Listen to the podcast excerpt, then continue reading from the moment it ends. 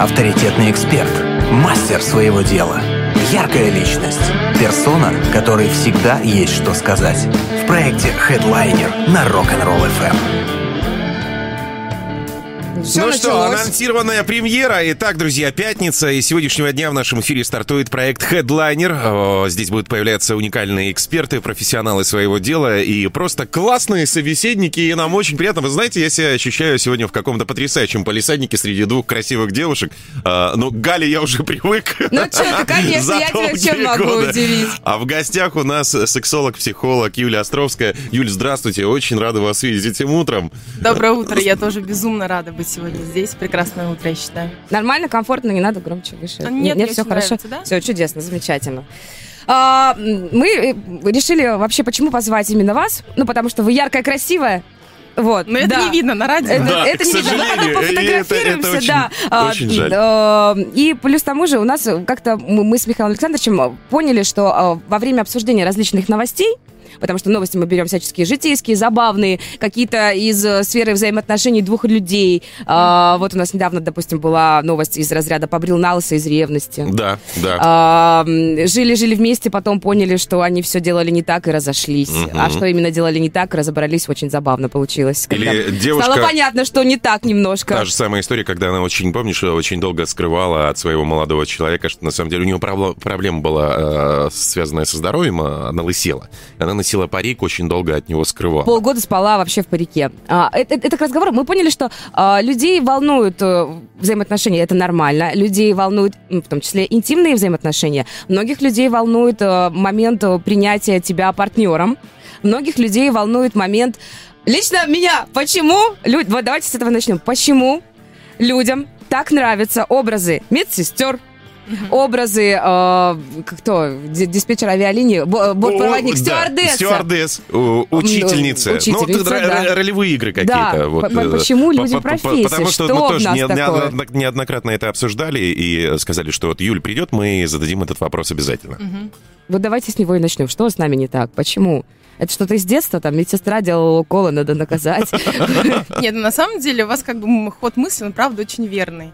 А все наши предпочтения, там, даже сексуальные, они накоплены нашим опытом. И мы проходим стадии своего там, психосексуального развития, где-то происходит ну, что-то, как возбуждение на какой-то образ. Mm-hmm. Правда, это может быть учительница у мальчика. Или медсестра делала укол, потому что подросткам тоже делают медсестры укол. Получается, смотрите, какие профессии. Мы берем медсестра, да, бортпроводник, например, если это женские роли, учительница. То есть, в принципе, достаточно такие, с другой стороны, властные очень фигуры. Mm-hmm. Да, кстати. Вот. То есть они обладающие еще, помимо всего прочего, какой-то властью. Это тоже так возбуждает. Ага. А еще бортпроводница может спасти. Тогда для женщин интересной фигурой будет, например, врач. Вот, хотел спросить, а у девушек вот в отношении кого происходит? Тоже, да, кого-то представляет? Частехник!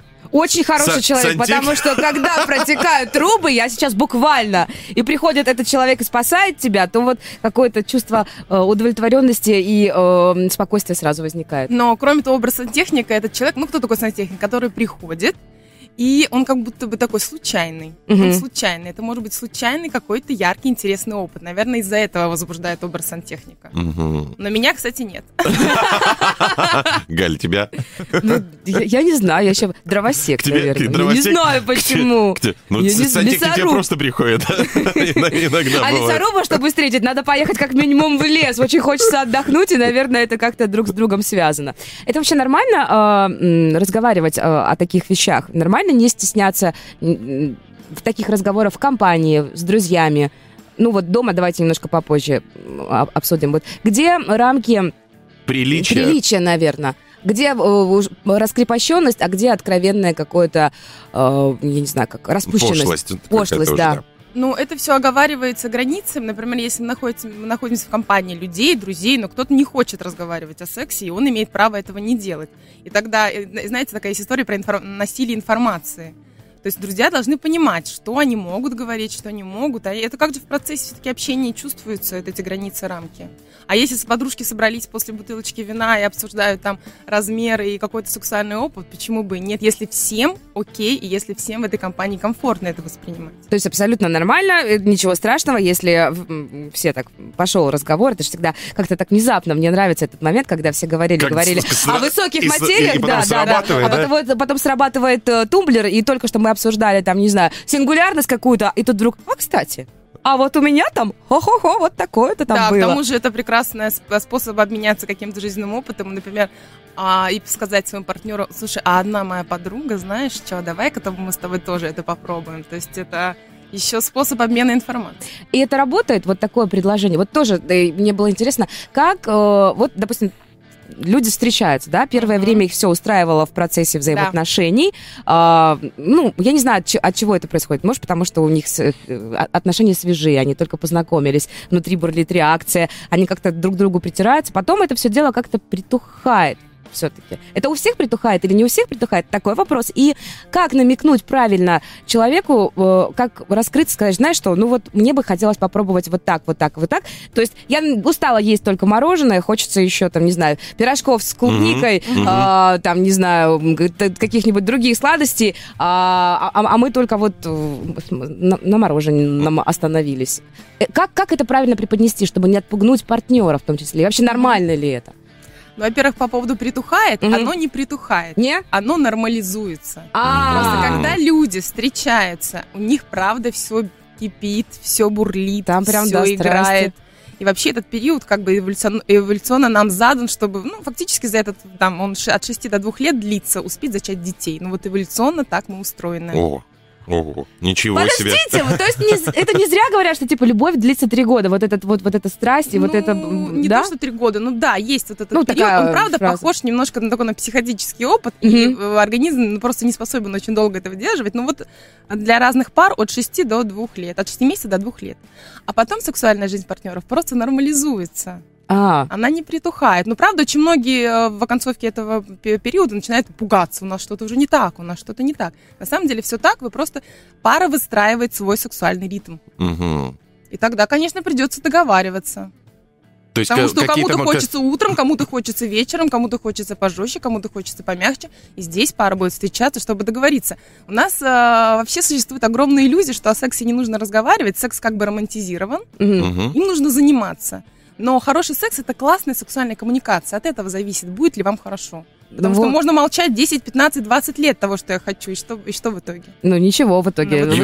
Люди либо вообще как-то убирают из своей жизни именно эту сферу интима, отказываются от нее и реализуются в других сферах, либо же как-то сублимируют на что-то, вышивают, активно выжигают. Давай ты, потому что я вообще есть такое понятие, как сексуальная совместимость? Оно действительно существует или это выдумано в народе, скажем так?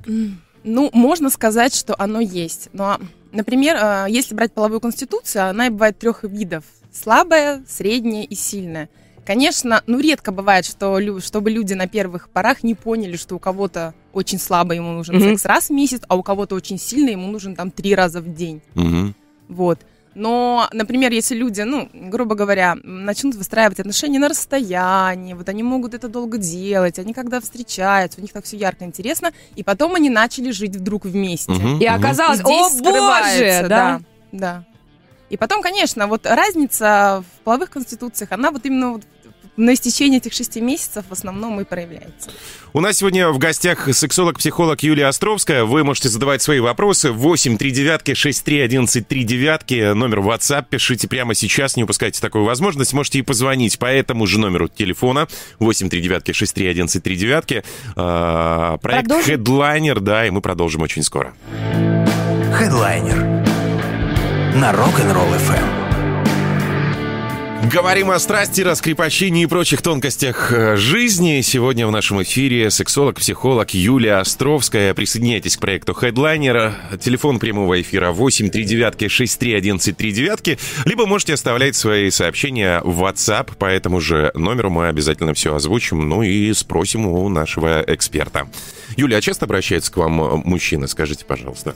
Нет, мужчины обращаются гораздо реже, чем женщины. Мужчины вообще не склонны решать свои проблемы через специалистов такого типа, как я. Я надеюсь, что все-таки они будут более осознанные, и потому что очень большой вклад именно мужчины. И сложно работать с парой, когда приходят только женщины, и у женщины есть запрос, а мужчина как бы так вот.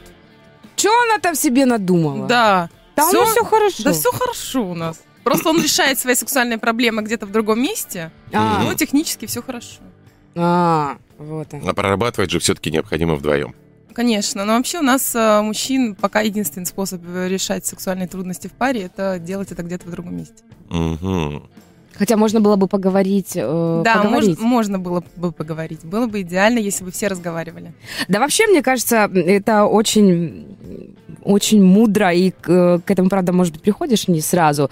Надо вообще, в принципе, друг с другом разговаривать, даже когда дело касается не только какого-то интима. Вот у нас есть, кстати, вопрос сейчас, да, пришел от Кирилла, и он спрашивает, а есть ли отличие в измене мужской и в измене женской, и в чем она? Ну, мне кажется, вот прежде всего... И есть ли совместная жизнь после измены? Прям как есть ли жизнь... После брака на Марсе, да, в другой вселенной. Вообще, что такое измена? Есть ли там какая-то разница в этом понятии? Какие-то тонкости, о которых мы не знаем? Вот мы говорим измены, но мы что-то не то подразумеваем. Ну, во-первых, когда мы говорим измена, каждый подразумевает что-то свое. Для кого-то измена — это лайк на соседний там профиль, для кого-то измена — это параллельная семья. И здесь пара, правда, даже в начале своего пути, ну, должна как бы проговорить, понятно. Он там позвонил своей подружке бывшей, например, просто мило поболтая, для нее это конец света. А он говорит, я думал, что это ок. И вот чтобы это было понятно всем, тогда пара сама этой границы измены для себя определяет. Но мы, когда говорим измена, конечно, часто имеем какую-то сексуальную связь на стороне. Но опять-таки не технически. Технически подразумеваем. И раньше очень была вот такая интересная история, что правда измены различаются. Я очень много перечитала книг на эту тему. Сейчас говорят о том, что все, в принципе, изменяют по одним и тем же причинам. По каким? Вот, кстати. Потому что хочется, потому что за это не идет никакая цена. То есть, если я могу и я хочу, энергия пошла, почему бы мне это не сделать? Но еще есть такое понятие, что часто изменяют люди, которые имеют власть в семье, например. То есть, я могу изменить, потому что мне за это ничего не будет. А, вот, допустим, оправдание измены, как, допустим, мне не хватает этого в семье, там каких-то ощущений, эмоций, может быть, какой-то эмоциональной еще поддержки, подоплеки, поэтому я беру это где-то там на стороне. Да, это не то, что оправдание, но часто это такое случается, правда. Это мы возвращаемся к разговору о том, что надо разговаривать. Да, да? Причем разговаривать нужно начинать в самом начале отношений. То есть тот самый момент, когда на берегу о многом необходимо, получается, договориться просто, да, и все проговорить, чтобы потом... Потом же меняются обстоятельства. Да, обстоятельства там меняются. И мы сейчас не можем... Это получается такая иллюзорная какая-то абсолютная картинка, но так же никто не делает. Абсолютно верно, да. Вот. Да. Как бы нам не хотелось, чтобы как-то так было, но тогда мир бы, наверное, был совсем другим. А для женщины, вот правда, гораздо важнее не столь физическая измена, сколько под физической несется еще момент духовный, прежде всего духовный. Мне кажется, для женщин все важно. В смысле, для женщин, которые изменили? Да. Ну, тут каждая женщина сама для себя решает. Какой-то женщине совершенно неважно, например, если он пойдет в стриптиз-бар и будет там распихивать деньги. Нет, ну что, это нормально, это нормально. Да. А если у него длительная любовная связь на стороне с детьми, то это другая всем история. Ну, это опять-таки для каждой женщины по-разному. А мы что-то как-то так разговорились, так прям жарко. И хороший был вопрос, чем отличается мужская измена и женская измена, когда мужчина изменяет женщине. Ну, мы тут примерно проговорили, а когда женщина изменяет мужчине? Почему так происходит? Ну, она тоже что-то недополучает. Ну, в принципе, что может женщина недополучать? Ей не хватает близости, не хватает, возможно, восхищения, и она, ну, где-то это ищет. А иногда просто их... Есть женщины, которые тоже просто хочется новых ощущений. Такие женщины любят ушами. А вообще, в принципе, надо нам почаще комплименты говорить. Мне кажется, мы все женщины любят ушами. И все остальное. Ну, как бы сейчас не только ушами, знаете ли, на дворе 21 век есть. Выходят новые яблоки. Вот все-таки, опять же, возвращаясь к тому самому вопросу, да, который Кирилл задал нам, а после измены возможно ли наладить отношения? Или это уже все? Осадочек остался, невозможно стереть вот этот момент. После измены возможно наладить отношения, но это длительная, сложная работа пары. Можно. Можно, да? Надо, пары работают психотерапевты, да, если есть ценность этих отношений. Угу.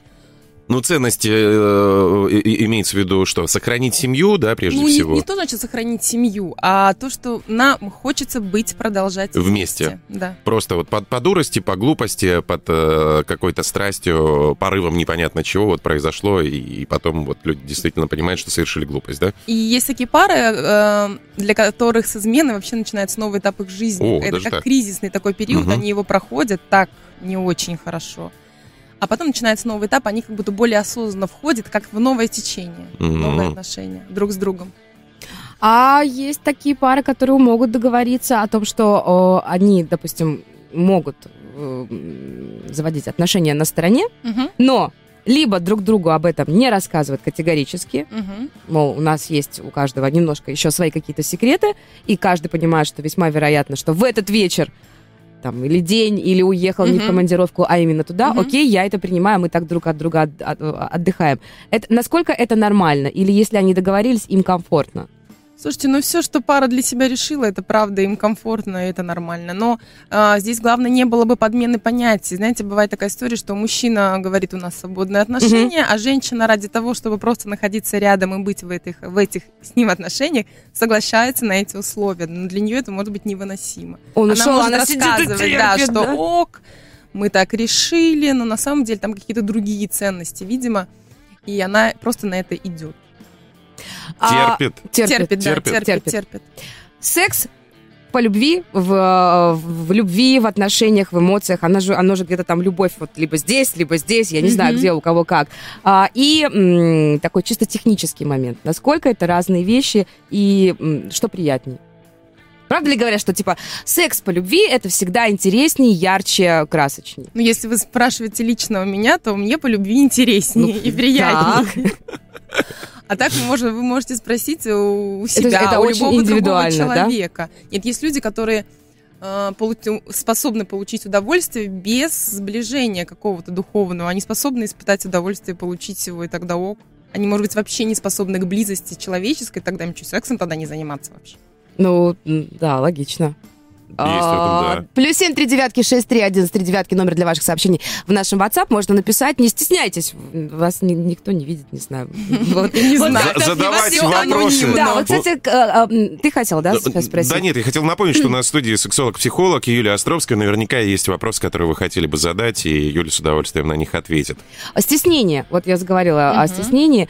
У нас же, правда, что идет такое небольшое еще вот нашего с вами поколение многих людей шли из Советского Союза о том, что табуирована вся эта история. Во-первых, вся история интима, секса и какого-то, не знаю, удовольствия именно от этой сферы жизни человеческой. Как нам, сейчас все доступно, везде все можно посмотреть. Как прийти к какому-то такому балансу, чтобы и не было раскрепощенность и распущенность? Как достигнуть одного, но, допустим, не перейти к другому? Хотя, может быть, и распущенность для кого-то нормы тоже. Да, здесь же вопрос нормы, он такой очень вязкий, и нет какой-то такой конкретной нормы. Норма, если говорить, у нас норма, то есть какой-то среднестатистический показатель, например. А эта норма в другой стране может быть уже, например, не нормой. Это все, правда, очень индивидуально. Вот шведы, допустим, очень. Меня всегда удивляло, как они... Вот понятие, да, шведская семья. Все такие, понятно, там, группа АБ живут вместе. А, по-моему, очень... В этом что-то есть, когда они могут друг с другом договориться и живут либо вместе, вот прям, там, две пары, либо они живут отдельно, но вот как ходят в гости друг к другу. и вот это все нормально. И меня всегда удивляло, как... Я просто несколько раз сталкивалась и в разных художественных произведениях, и потом в какой-то такой уже более серьезной и литературе, и в разных СМИ. Думаю, вот как они... Это, наверное, особенности менталитета. Да, норма, она и упирается в культуру и менталитет. Мы так долго говорили, давайте прервемся немножечко. Да, и продолжим очень скоро. Проект Headliner на Rock'n'Roll FM. Есть вопросы? Спрашивай. 839-6311-39. 9 часов 29 минут, время точное московское. Это Rock'n'Roll FM, и у нас сегодня в гостях сексолог-психолог Юлия Островская. Проект Headliner, телефон прямого эфира 839-6311-39. И на этот же номер, кстати, можете присылать свои вопросы в WhatsApp. Мы обязательно спросим у наших гостей, зададим этот вопрос, она ответит. Продолжаем общение. Ну что, коснемся, наверное, мы уже говорили о том, что тема интима, она табуирована была в свое время, но и, соответственно, есть вопросы, наверняка и у родителей, в том числе, о половом воспитании, да? Когда можно начинать об этом говорить с ребенком, со своим чадом? Как, в какой мере и как, да, чтобы это все было правильно, так как нужно и рационально в том числе. Да.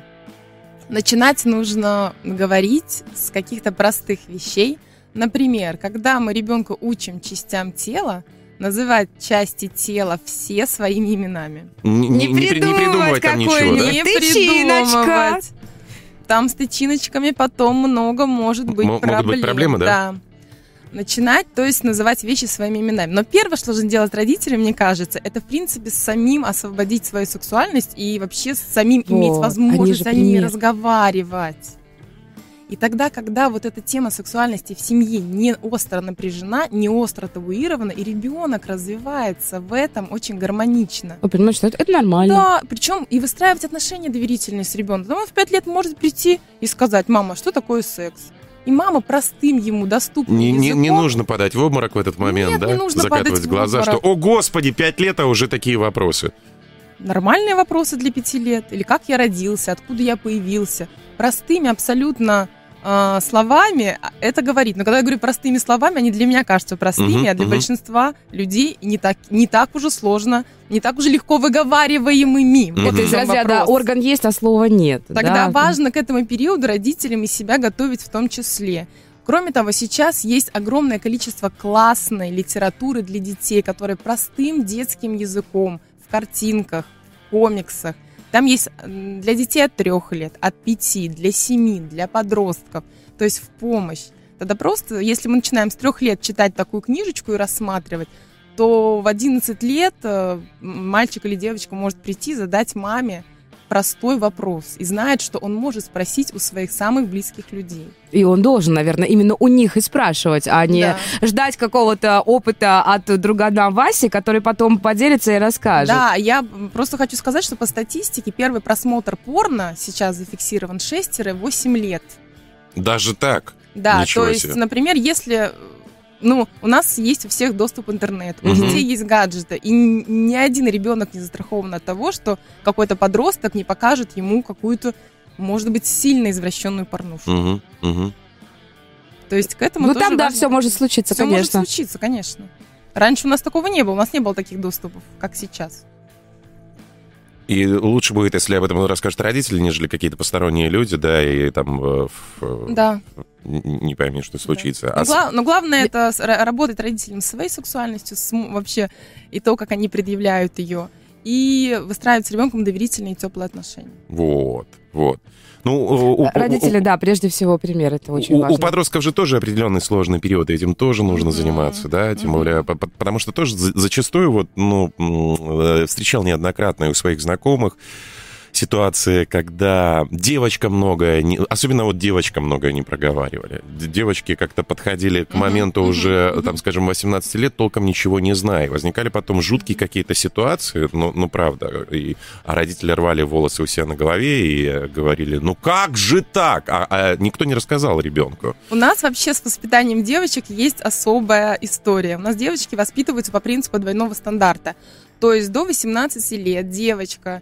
пугается беременностями, не говорят о том, как об этом защищаться, пугается беременностями, мальчиками, пугается тем, что мужикам только от себя одно и надо. Угу. Ее пугают, всякими там заболеваниями. А потом, когда она выходит замуж, общество требует от нее выдавать богиню секса в постели. Ну-ка, будь-ка, давай, соответствуй, женщина. Да. Ты вот же уже все? Да, все, замужем уже, да, все. Выйдешь замуж, научишься, как это. Выйдешь замуж, научишься готовить, научишься заниматься сексом, и все как бы тебе будет понятно. Вот это странно. Курсы, может быть, надо девчонкам. Борщ и... Нет, начинать воспитание девочек тоже надо раньше, а подростковый возраст — это такой, правда, очень сложный, трогательный, трепетный период. И к этому моменту, по идее, девочка должна знать, откуда берутся дети, как можно предохраниться, потому что подростки занимаются сексом. Мы не можем на это закрыть глаза. Потому что...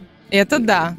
То есть у нас примерно 15-16 это 16-17 по девочкам, 15-16 по мальчикам. Может быть, раньше. Но это такая статистика, вообще эта история сильно размазана, нет четко. То есть где-то они могут в 10 попробовать, а где-то там в 20. То есть это все складывается. Это как с деньгами. У нас статистика по сексу, так как статистика по средней заработной плате в стране. Берем самую такую, да, и самую такую. Да. Действительно, тут, наверное, где-то и не уследишь. И дети сейчас, мне кажется, говорить, что другие, я сейчас буду как бабушка такая старенькая. Вот, в наше время все было по-другому. В наше время просто, видимо, меньше знали, меньше поговорили, меньше было возможности об этом, обо всем сказать. Обсуждалось. Потому что, мне кажется, что сейчас дети очень взрослые. Это хорошо. Я не говорю, что это плохо. Я вот просто периодически работаю с детьми, и я слышу, что они говорят, как они рассуждают. И мне это нравится. То, что им там, не знаю, лет там по 7-8, может, даже меньше, они уже хорошо формулируют свои мысли. Они знают, чего они хотят. Такие взрослые маленькие люди. Дети, в принципе, взрослые маленькие люди. С ними не надо, мне кажется, там сюсюкаться. И, понятно, не о высоких материях сразу с ними говорить, но как-то вот понимать, что это человек. Он, да, еще маленький, но прямо вот личность.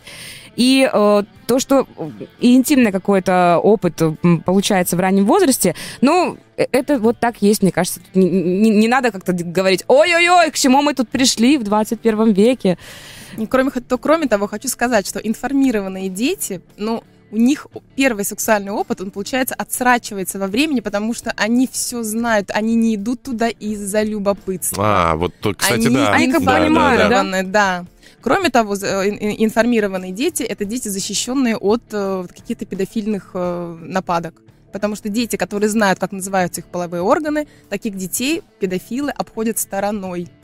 Потому что они знают, что они придут. Это значит, что тема секса в семье не табуирована, и ребенок придет и скажет простыми словами, что происходит. И что, где, кто, кому показал. 8-3-9-6-3-11-3-9, номер для ваших звонков и для ваших сообщений в WhatsApp. Сегодня в нашей студии сексолог-психолог Юлия Островская, и мы продолжим очень скоро. Авторитетный эксперт, мастер своего дела, яркая личность, персона, которой всегда есть что сказать. В проекте Headliner на Rock'n'Roll FM. И сегодня в нашей студии в гостях сексолог-астролог. Юля, вы задумайтесь, это сейчас тоже очень выгодно, астролог. Сексолог. Что-то мне принесло. Сексолог, психолог, астролог. Ты только что придумал хороший стартап. Простите. Сексолог, психолог Юлия Островская. Сложились очень удачным образом. И мы, конечно, будем говорить о страсти, продолжаемой, о раскрепощенности, о прочих других тонкостях интимной жизни. 8-3-9-6-3-11-3-9, номер для ваших сообщений в нашем WhatsApp. Можете оставлять ваши сообщения, вопросы для Юли и на нашей странице ВКонтакте. Пожалуйста, мы сейчас их все озвучим. Артем, кстати, написал: периодически смотрю фильмы для взрослых, и несколько раз меня застукала супруга. Мне 28 лет, она очень сильно обижается и говорит, что я извращенец. Скажите, со мной все нормально? Надо вместе смотреть. Да. Мне кажется, так. Во-первых, это важно. Мужик смотрит сам иногда фильмы для взрослых. Тут есть одна тонкость. Так. Если мужчина смотрит фильмы для взрослых, а секса в семье нет, то это ненормально. Если мужчина смотрит для взрослых, а секс сохраняется в том же ритме, то это нормально. То есть вот здесь вот есть грань. То есть, чтобы вся его сексуальная жизнь не фокусировалась на порно. Понятно, и чтобы не в ущерб там отношениям. История с порнозависимостью, она достаточно опасна. Это тот же самый тип зависимости, как все остальные. То есть есть? Порнозависимость, да. Конечно. Да? Конечно. То есть это все не мифы, там, мальчишеские там. Нет, это не мифы. Представляете, как это легко, какая-то легкая картинка для возбуждения. Особенно опасна порнозависимость и вообще, в принципе, порнозависимость, она опять-таки у подростков мужского пола.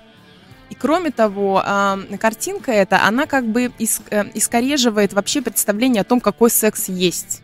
А, там же как бы вот конечно, так целенаправленно что-то такое вот, может быть, иногда гипертрофированное в передаче и в... Все гипертрофировано. Ну, секс, он не такой, как в порно. Там надо постараться, чтобы он был таким, да. Да. И они начинают сравнивать свою сексуальную жизнь с этой картинкой, которую они видят. И... С размерами, с тем, как можно с женщиной. А с женщиной так нельзя, с нормальной живой. Это фантастика, то, что показывается в порно. Кроме того, там очень много опасных каких-то элементов. Много где бы я подписала... Ни в коем случае, да, не повторять выполненное каскадерами. Ну, конечно. Или каскадерами, да.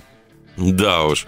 Ну, слушайте, а если в семье действительно все нормально, допустим, да, в отношениях и в этой, в том числе, сфере, в интимной, действительно, супруга категорически не приемлет просмотр фильма для взрослых. Еще скажем, ему запрещает. Кажется, мужчине нравится, да. Кажется, вот что в этой ситуации делать? А в этой ситуации... Она обижается, наверное, да, и думает, что, значит, что-то не так у нас, что-то ненормально. Тоже начинает заниматься самокопанием. Конечно, тогда она может прийти и сказать, почему ты смотришь порно? У нас что-то не так, а он ей скажет, солнышко, я тебя обожаю, мне очень нравится, как ты выглядишь, но мне нравится иногда смотреть порно. Это тоже какая-то часть моей жизни. Это тоже вопрос диалога. И тут надо договориться. А давай попробуем, может быть, правда, вместе это сделать. То есть тогда какая-то сексуальная часть его жизни, она будто бы выносится за пару. Тогда его можно в пару вернуть. Или она говорит, а давай попробуем не смотреть вместе, да? Ему все-таки, давай ты не будешь смотреть. Нет, мне кажется, если ей есть что предложить ему, то он, может быть, наверное...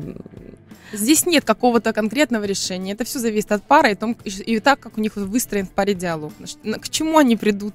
Может быть, они график просмотра порно. То есть, знаете, эта история типа не насилие, но усилие. То есть он говорит, я не могу не смотреть порно. Она говорит, а я хочу, чтобы ты не смотрел. Он говорит, а на что ты согласна? Она говорит, например, ты будешь смотреть порно раз в неделю, а за это там купишь мне конфетку. Тогда я соглашусь. То есть люди встречаются вместе в какой-то торт. Это компромисс. Я это называю компромисс. Она говорит, окей, ты смотришь порно раз в неделю. Красиво, компромисс. Я на это готова. Тогда и, может быть, там еще вопрос тайны. Ну, кстати, может быть. Да, и тогда... Тайны какой? Смотреть, но тайна. Ее задевает именно вопрос, то, что она делает это таинственно и скрытно от нее. То, что она не видит то, что он смотрит. Мы же не знаем, как он к этому относится. Возможно, он сам считает просмотр порно чем-то порочным и изначально уже скрывает с самого начала это. Это, знаете, когда... Например, родители скрываются от детей, что родители курят. Они думают, что я... А ребенку, по большому счету, пофиг. Но когда ребенок видит, что это какое-то таинственное действие, то ребенок начинает напрягаться. А что это они так без меня делают? Что это такое? Вот здесь тоже примерно работает та же схема. То есть нужно эту часть вынести на обсуждение и в центр семьи поставить. Наша женская аудитория подключилась. Алина спрашивает, пишет, муж побывал на родах и больше не хочет интима. Все как-то поугасло. Есть ли шанс на восстановление отношений и кому обращаться за помощью в таких ситуациях? Мы не можем сказать о том 100%, что процесс родов влияет на мужчину таким образом. Это не 100%-ная гарантия. Но, может быть, даже не на всех, да? Тут ситуацию нужно разбирать очень комплексно. Сколько времени прошло от начала родов, например?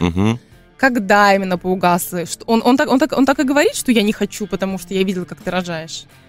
К сожалению, да. Да, мы об этом не знаем. Мы можем просто сейчас фантазировать на эту тему. А вопрос решается с психотерапевтом и сексологом. Касаемо просмотра фильмов для взрослых, нам написали, что это просто дело времени, просто девушке стоит подождать, мужчина обязательно перерастет это. То есть сами мужчины считают, что перерастает просмотр фильмов таких. У кого-то это остается, это нужно принять. Есть еще вопрос, когда нормально сказать партнеру, что хочешь чего-то нового? И как это правильно сказать? А вот когда вы захотите чего-то нового, вот тогда и нормально сказать, что... То есть в тот момент, когда вы на самом деле чего-то хотите, и это можно предложить разными формами. Например, опять-таки, если в паре, история про порно, она норм, тогда можно подобрать какой-то фильм с какой-то такой, например, тематикой, с каким-то особенным образом, и вместе посмотреть. рассказать, посмотри, как это меня очень возбуждает. Или вообще говорить прямо. Или я услышала, или у моей подруги было такое. То есть как-то почву сначала проверить, подготовить. Посмотреть, как реагируют. Есть маленькие ролики в интернете, тоже надо темное найти и как-то скинуть, например, там. А как ты на это смотришь? Ну, как-то вот пощупать. Угу. Ну, если у пары нормально выстроена сексуальная коммуникация, конечно, прямо она говорит. Вот я хочу вот так, давай попробуем. А он говорит, я так не хочу. И тогда... Ну, а давай, а я хочу... То есть, понимаете, эта история, что люди должны все равно в каком-то месте встретиться. То есть компромисс... Ну, не будет по-другому сексуальная жизнь выстраиваться. То есть если она все время была какой-нибудь тургеневской такой барышней, ходила в длинных платьишках в цветочек, пекла каждый день пироги, и тут вдруг он возвращается...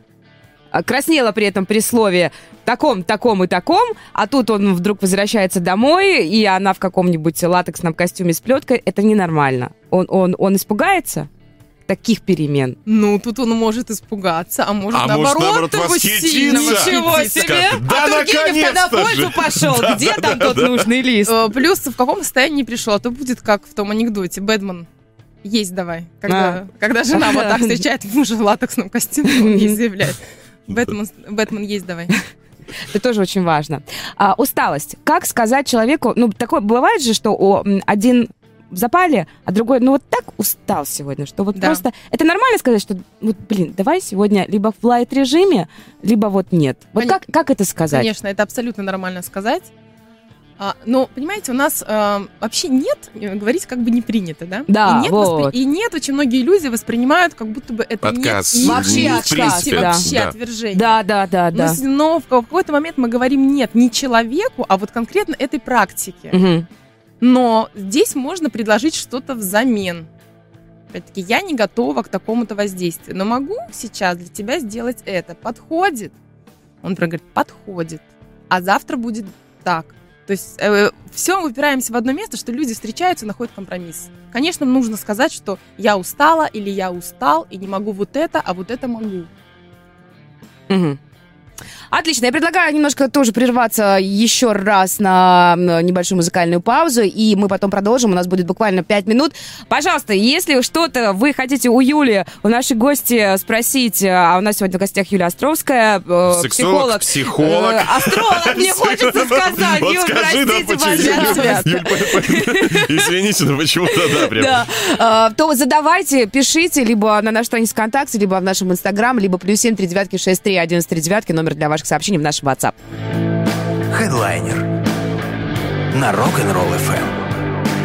Я стараюсь для него, он не замечает, она постоянно меня пилит, я устал от ее ежеминутного контроля, он не хочет уделять мне внимания и так далее, и так далее, и так далее. Миллиард вопросов наверняка есть у каждого к нашей сегодняшней гости. Я думала, так один уже претензии выкатил.